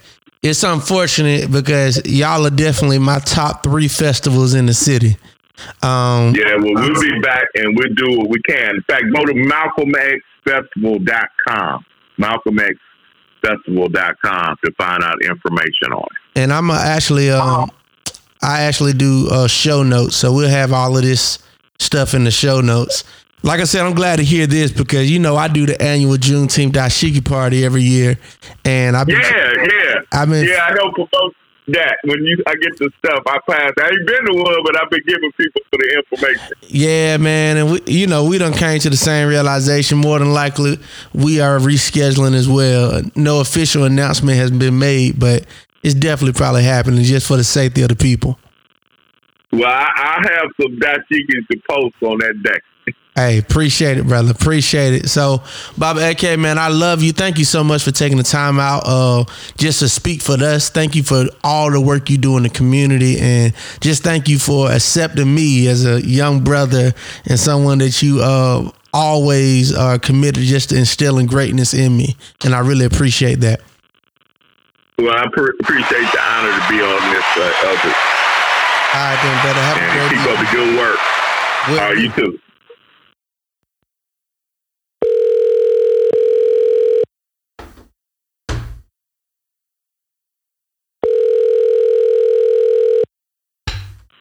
Hello, Brother African, how you doing, sir? I'm doing great, African. All right, ladies and gentlemen, I am super excited. This next person I'm about to bring to the microphone is a walking, living legend. Uh, a brother who has sacrificed himself, his life, for us, our community, to push us forward. A brother who has continued to work in our community, teaching, pouring in information that is pushing us forward and taking us to heights that we never knew existed. I am super excited to have this brother on the microphone because he is truly making me official. Y'all give it up, make some noise for my big brother, my teacher, my mentor, Baba Ricks. Mukasa, man, how you feeling? Welcome to the Just Eldridge podcast. Well, thank you, brother Africa. I'm doing fine. Hey, so uh, let me say this, man. Since I my first time, I met you before, but my first time really getting to uh, spend some time with you was when we went to Cuba together. We went to Cuba, and uh, on that Cuba trip, you just gave me a lot of information, just of your history and who you are and everything you've done. So, for those that don't know who the living legend is of uh, Mukasa Rich, can you please give them a little intro? Good. Uh, originally, my name was Willie Ricks, and uh, and Willie Ricks joined an organization called SNCC, S-N-C-C, Student Nonviolent Coordinating Committee, back in 1960, when black folks had to go in the back door and say yes to all white people. Black people found hanging. Uh, they were found on the street with their balls cut out, um, and all kinds of terror that we were facing had to go in the back and say yes to the white people and stuff like that. And at uh, at some point, me and my friend we began to have sit-ins and and join the sit-in movement where black people started going to white restaurants uh, and sitting in the, sitting in them and demanding that we be served. At that time, they had signs saying white only, black black only, and sending us in the back doors. We couldn't go in the front doors, and we went and fought that. So I was in a movement that uh, we later called the Civil Rights Movement. That uh, later Martin Luther King came and recruited me and helped recruit me to the movement, and we went out and we began to fight all over the South, all over the country. So yeah, I'm a soldier, been one, and been out here fighting for six years. And uh, when I went to Africa uh, back in 1972, uh, Idi Amin, President Idi Amin Dada, y'all should look him up on the internet. Uh, and the people of Uganda told me that my name was not Willie Ricks, because Ricks is a white man name. And they gave me the name Mukasa Dada. And I've been Mukasa Dada ever since. And they gave me a mission to go out and tell all black people that they were Africans. Africa is our land, and we'll never be free until Africa is free. And they informed me that the United States and Europe have committed crimes on Africa, and that Africa is the richest land in the world, full of diamonds, gold, oil, rubber, zinc, copper, cobalt, manganese, every fruit, every every everything in the world is in Africa. is the richest land in the world, and every country to come to Africa to get the things that it takes to make a car with, rubber trees, what to make tires and tennis shoes from. They have to come to Africa to get that stuff. coltan, what they make cell phone with electronics. I want to let touch you when you touch your television or your cell phone. It's a mineral called coltan, and that's found in Africa, mostly in the Congo. And that, uh, so Africa is our land. We built the greatest civilization in the world. Started mathematics, science, chemistry, engineering, biochemistry, nuclear physics, law, philosophy, music, environment, everything. We had the first school. We had our own gods in Africa, but long before Jesus, long before uh, uh, Allah, Islam came, we had our own African religions, our own African deities and gods and what have you, and we were a whole people. And then when we were invaded by the Arabs, and they came and killed us. They used to cut the black man's balls out, castrated, and then go from all the women. That's how they would spread Islam. The white man came in and killed us, raped us, robbed us, murdered us, committed genocide on us, killed millions and millions and millions of us, put us on slave ship. The name of the first slave ship was Slave Ship Jesus. And then they, on the slave ship, it was so bad that mothers used to take their fingernails and cut their baby's throat. Fathers would bite their children's son goose about. Uh, they would jump overboard and would rather be in the sea with the sharks than to be with the white man. The white man brought us over here. They cut our tongues out if we spoke our language. They didn't allow us to have no identity. And they blew up and tore down everything of memory and every kingdom that we had, stole everything out of it, went into our graves and dug our graves up and stole the coffin, stole everything out, out from our graves and great kingdoms and empires that we built. And then they brought slavery. Uh, whatever white man you, that's what your name became. If a white man named Rick buy you, became Rick Jones. And then say your last name means that's slave you was. That's who nigga you was. And they could rape you, rob you, kill you, hang you, burn you, anything they want you to do. They put you in the fields, sold you and put you in the cotton fields and made you pick cotton and chop wood and cut down forests and just do work, work, work, work for them and then pay you one penny. Not one penny. And so slavery. And they robbed us of everything, robbed us of our humanity, our language, our identity. And today we're like a tree without roots. Just think if you go out and cut the tree of a cut the root of a tree down, soon that tree that tree would die. And that uh, that's what has happened to us. They've made us a dead people that's walking around on earth. So Baba, And, uh, so Baba Dada, Yes. I uh, I agree with that. I know uh, Marcus Garvey said that uh, people without the uh, knowledge of their history, their culture is like a tree without roots. So we can, cannot stand. we can cannot stand. How do we restore those roots? As a like yeah, how do we restore those roots and make our trees strong again and begin to bear fruit in our community? We have to look at our history. American history is a, is a strong weapon. And if we look at our history, we'll see that we are Africans. We belong to Africa, and that's our land. And until we take Africa back, we would never be free. Uh, and just like the Chinese took China back, just like the Koreans took Korea back, uh, look him fighting to take it back now. And they got nuclear bombs to protect it. Uh, and Vietnam took Vietnam back, and everybody in the world is fighting to take their land back. And we have to fight and take Africa back. Well, we could have the resources and the uh, land. Land is the basis of your freedom. The land we live on belonged to the native people that was here before, and some of them are dark skinned, look just like us, but they committed genocide on them, they used uh, virus to kill them. They used smallpox and yellow fever to kill hundreds of millions of people. That's why their life is in danger right now. And that so we have to, in order to answer your question, we have to have our identity and know who we are, know where we come from. If you know where you come from, you know where you're going. That's why I always call people Africans. We have to know that we're Africans and we have to begin to love Africa and love things of Africa. Otherwise, love your brother, love your sister, love your children, love your parents, love your people.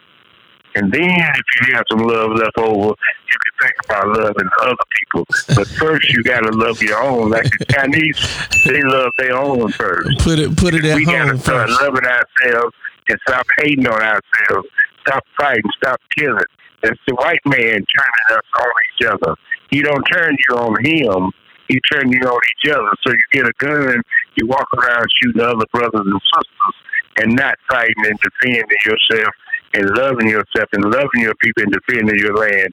Africa. You first have to know who you are and where you come from. So, Baba, uh, I got a question. You said that Dr. King recruited you to join the movement. So, how were how were they recruiting young people back then versus young people being recruited right now? Well, back then, movement had started, the wind of change had started blowing. And in every area, young brothers and sisters would go out and start demonstrating and protesting without anybody influencing them. They knew that other students were doing it. What happened is that in 1960, three students from A&T, they went down to the and that's uh, like a, a store. But in these stores, they had lunch counters in them. All of them used to have lunch counters, including Richards. So when we started going to them and saying we want to eat them, they took all the lunch counters out. And so we would go to those lunch counters and we would sit in, and they would put us in jail. They would beat us up and and come to our house and shoot in our houses and and what have you, and so even kill people. So when we started saying we weren't going in the back doors, we uh, it started spreading all over. The young people started going to these places downtown, and they would sit in. And when they would sit in, the white people come and they would spit on them, they would kick them, they would cut them with knives, uh, and just do everything, beat them up, beat them in their face. And that what happened is that when I was in Chattanooga, Tennessee, and we went down there, and them white boys came in there and they attacked us, we beat the hell out of them. We whooped their ass. And then uh, a big a big riot, so a big old thing. So I was about thousand white people and about four, five hundred of us. And boy, we would they, they beat us up in the store, but we bagged up and we bagged out that store and got right there near our hood. We started whooping white folks, boy. We back throwing bricks and balls and busting them upside the head, and oh, we was fighting like hell. And we went down here in the news showing us fighting in the streets, and we was fighting in the streets. Martin Luther King and those were running around telling people to be nonviolent. So when we started putting them rocks in the street, Martin King and and uh, and uh, um and uh, CT Vivian and those, they ran to Chattanooga and started negotiating us, telling us to be nonviolent, don't fight back, and all that kind of stuff. So at that time, a young, another young group was being formed called SNCC, SNCC. And all the young people that had been going to sit in, they said, we will come together. And they went to Shaw University. And um, and they and then Martin King told me about it. He said, uh, "I want you to get in the movement. You're a great man. You're a great warrior, but I want you to work with me. You too little. So, but these young people coming up, you go work with them because uh, you want to throw bricks and balls. You go work with these young people. So I joined in with these young people, SNCC, the Student Nonviolent Coordinating Committee, and me and John Lewis and you know, we used to go up to Ballard and go to all these towns. We formed an organization, started going into Mississippi, Alabama, and we just created a powerful movement from there. So the wind of change is blowing, and we just have to send and now go to these young people like yourself and say, let's get together, let's get organized, and like down there, wherever.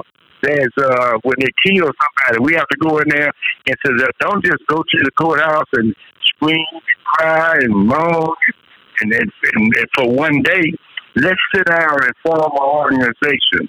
Every town where they kill and murder our people, we should have somebody. We sit in there, sit them down, form an organization, get a chairman, get a uh, secretary, and the other little officers they want to have, and start having meetings start showing films on the history of black people, start letting them know about Marcus Garvey and Malcolm X and, and our great African history and who we are, and let them know what where we come from, and linking them up with letting them know that other movements exist in the world, like our black people in Haiti. They don't know about Dessalines and Toussaint and Brooklyn and the great leaders of Haiti that fought the French and whooped the French and free for over hundred years. And Dessalines was such a great, powerful leader in Haiti. He went and organized the people and called them together and said, I want all y'all black people to go out and all these French people, all these white people that's on our land that's got us in slavery, that's murdering us and raping us. I want you to go out and kill them all. He said, kill them all. Don't leave none breathing. Men, women, babies, old folk, go kill them all. And they went out there and started killing them all. And that's how they were the first black people to get free from the white man uh, after he had put all of us in slavery all over the world. So we need to go out and educate our people and put them in little organizations where we begin to have a spokesman and have somebody that's speaking up and bringing us together. And that's what we need to do. And we need to make it clear that the lawyers, they work for this for the uh, court, so they can't say and do what we need to be done. So the lawyer's job is to defend us, not to lead us. And uh, I, we need to have people going to these people that would tell them the truth and tell them we got to get organized, we got to form organization, and we got to lead and guide our people and do everything that we have to do to help our people meet move forward. And not even be going gardens all over the place, growing fruit trees all over the place, uh, and doing a lot of different things all the way down to guns and defend ourselves when it's necessary. But most of all, we have to get organized and teach our people to love each other, love their hair, love their nose, love their lips, love their skin, and not hate on yourself. Don't call yourself pickles and don't disregard your women as bitches and whores. They're queens, they're princes, they're goddesses. And you're a king, you're a warrior. And we have to let our people know that and let them know that we have a history. We didn't start in no slavery. We started back in Ghana and Mali and somewhere in Zimbabwe. When the white man was somewhere in the cave shit on himself every day, we had great kings all over Africa, uh, uh, building women wearing silk and satin. We had libraries and intellectuals. And we have to let people know that. That we were somebody for millions of years before we met the white man or the Arabs who came and put us in slavery and raped us and put us on slave ships and brought us over here and gave us the white man's name and history, even gave us the white man's God, tried to destroy the gods that we had in our minds where we would know nothing about them and just tell us about themselves and make us worship them. It's time for us to start worshiping ourselves and defending ourselves and to teaching ourselves. Baba, I Are you there? Yeah, I'm here, man. I pre- I'm just sitting here taking it in and listening, uh, as I always do when I'm with you, man. Like, so I know who you are. For those that don't know, uh, please tell them what do they need to research and find all of your images. I know online there's plenty of pictures of you with Dr. King, Stokely Carmichael, uh, aka Kwame Toure. Uh, what can they look up so that people can find more information about you? Well, one place they can go is to Google. They can Google my name, Mukasa Dada, M U K A S A D A T A, or you can Google my the slave name I had, Willie Ricks, W L L I E R I C K S, and then you can look up organizations like the AAPRP. You look up the look up the Uhuru movement, U H U R U movement, and there's a great leader there and teachers there. You can learn a lot. But we have to begin to look around the world and look for news, not with A, uh, and ABC and CBS, all those people in the same bed together. And they don't up tell lies and hold up each other and act like they're against each other. They don't tell no real news. And that we have to go outside this country and look up uh, Al Jazeera, look up news from Russia, look up news from China, and look up news from North Korea and see what they saying and not believe and look up news from Cuba and read the Cuban news and look at the Cuban leaders and what have you, and look at what they like. They just invaded uh, uh, uh, Venezuela this week, and Venezuela beat them back and captured some American troops and got them prisoners right now. And they got their ass kicked when they invaded Venezuela. But they don't put that on the news. Most folks don't know that they invaded Venezuela.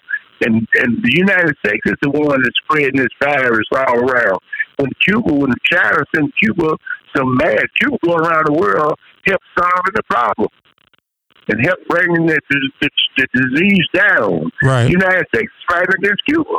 Right. They, when China sent Cuba uh, a shipload of uh, uh, masks and a shipload of uh, gloves with other medicine in it, United States blocked the ship where it couldn't get to Cuba. They blocked the ship where the people in Nicaragua in the in uh, Venezuela can't get no help. They blocking where the people in in, in uh, Zimbabwe can't get no help. They blocking where the people in uh, Iran can't get any help. They take it. They making it where the people in uh, in, in Iraq can't get no help. They dropping bombs on Yemen and more than nothing in there to help them. And and, and even they ain't got an ass. They done bombed the whole country down. Everybody living under pressure because the United States and in, in Saudi Arabia that that, that that's their puppet have bombed the whole country. And and the disease is spread. They won't let the Palestinians have no medicine, and and don't allow nobody even use the word Palestine. They killed the Palestinians, took their land and named it Israel, and got a whole lot of guns and bombs from the United States, and made Israel a powerful nation that stealing and taking all these people's land. And now they don't allow you to use the word Palestine. Don't nobody talk about the so-called Indians and Native people that was on this land and how bad they being treated right now and how they ain't getting none of this medicine to deal with the virus and all this kind of stuff. So genocide is being committed by this country. Remember, these are the people that gave the Native people on this land yellow fever and smallpox. Uh, you got it. You got it, Baba. Like as always, you are always giving the information to make you want to think, Yes, to go deeper I wanna the go to-. I want to go back to the question that you said originally. Say you want to ask, you want to ask me about the brother getting shot down in this small town. Yes, sir. Give us your thoughts on that and how we should be moving. Well, they're getting all these guns, all these bombs, and they all the gun shops and gun places are sold out, and they getting these guns to shoot, kill, and murder. They ain't getting those guns to shoot their wives or shoot no kill. They getting those guns to shoot us. And the police have already shown them they can shoot us, and they've been shooting us for a long time. And that we each time they shoot us, we said no more. Then they go out and shoot a thousand more, and then we come back and say no more. Trayvon. They go back and shoot a thousand more. Then we said no more. Then they go and shoot the little brother shot down there. We said no more. And that we don't have no protection against it. Mm-hmm. Now, one of the things I want to say that myself, I was shot in 1972 by four white men at uh, out there at Southwest Hospital. They used to be Southwest Hospital, but before that, they changed the name after they shot myself and Arthur Langford, Michael Langford's brother, uh, and Derrick Boazman's teacher. His name was Arthur Langford Mm-hmm. when they went out there and black people could could go in the hospital or go in the greeting, but black doctors couldn't go in there. And uh, black doctors couldn't go in the hospital and hold the pen, which is a Catholic hospital. And then uh, Langford and some of the people they protested there. And they said they were going to sit there in a little tent on the edge of the property until justice comes. So I saw Arthur them sitting there. So I went out there and that night and told Arthur Langford. They were they were all uh, Arthur Langford and Reverend Boone. Yeah. They were all out and uh, went to the hospital and to protesting the fact that black doctors couldn't go in the hospital, black nurses couldn't do couldn't hear no nurses station over a white woman, none of the white nurses. So the black nurses protested. And when the black nurses protested, Arthur Langford and Reverend Boone, the civil rights leader in Atlanta, they went out there and they were protesting against it. And when they went to protest against it, they got a tent on the edge of the property, and they said, "We don't justice comes." When I went there that night and said, "Y'all crazy! Y'all sitting out here with a Bible in your hand, you got a gun in your hand to defend yourself." And right when I was telling them that they need a gun in their hand, that they were in danger, the uh, white men surrounded the tent we were in and started shooting at us. And the, uh, the second bullet, I heard the first bullet, and then we looked, and I heard the second bullet hit me in the stomach, and the next bullet hit Arthur Langford in the chest. And and they filled the bullet up with tent, the tent up with blood, and left us for dead. And we were laying there for dead, and they picked us up and carried us to the funeral home, thinking we were dead. And we got there, we started moving, and uh, and the funeral home director, uh, the one right there on uh, Abernathy, what's that funeral home? What's his name? Willie. Willie Watkins. Mm-hmm. And Willie Watkins, rushed he was working for another funeral home, a young boy. He us to Grady Hospital, and when he took us to Grady Hospital, we went in there, and they so operator on took the blood out, whatever. And the thousands of black people came to the hospital. They went down there, and the black doctors, Reverend Borders, Dr. Borders came there, and they told Dr. Borders, you're a black doctor. You can come in as a visitor, but you can't come in as a doctor.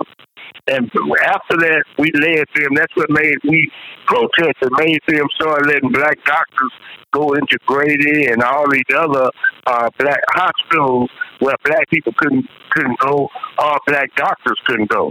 But that led to black doctors being able to go in the white hospital. So we were shot and left for dead. The ceremony, and what happened when they caught the four, four men that shot us, they had a trial twice. And each time they had all white jurors and a white juror. So this is the same now. They have a because they were embarrassed and they knew that people down there were getting all over the country, getting ready to tear this country up because they mad and upset because they're dying anyway.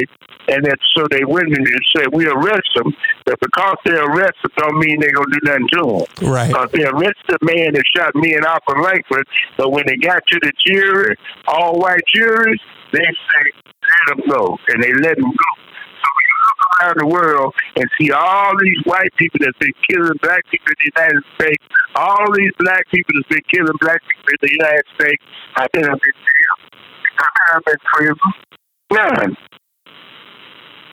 Wow. So look, well, first of all, we, let me just pause and say thank you. Um, thank you for your service. And I, I've told you this several times, but just for the listeners that didn't know just that history, right now, if you've been to Grady Hospital, if you're in Atlanta, you've been to a, a hospital and you've been worked on by a black doctor.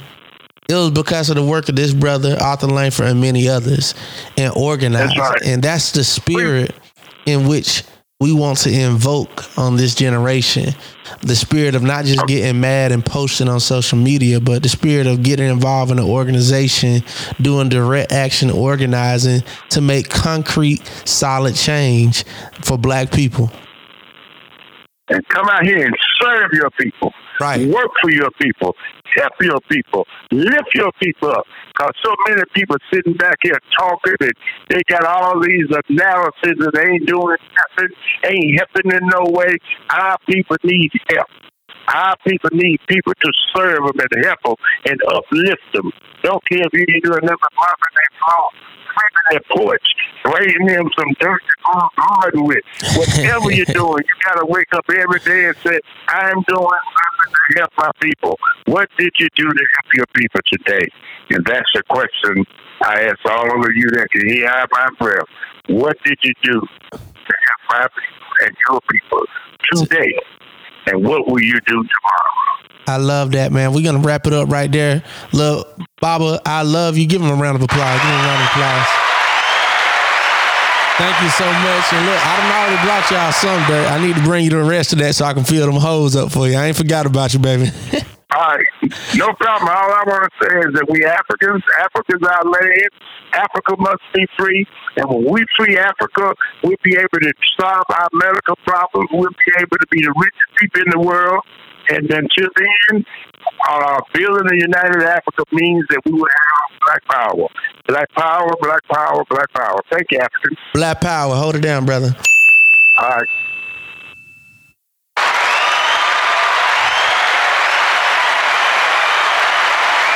So you know what?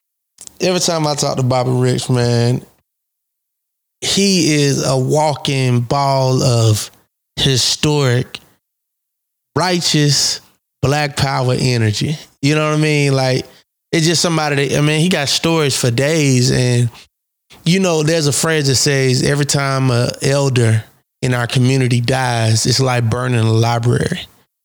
And I can imagine how many stories that are in his head that have not been wrote down, that have not been recorded, that have not been told.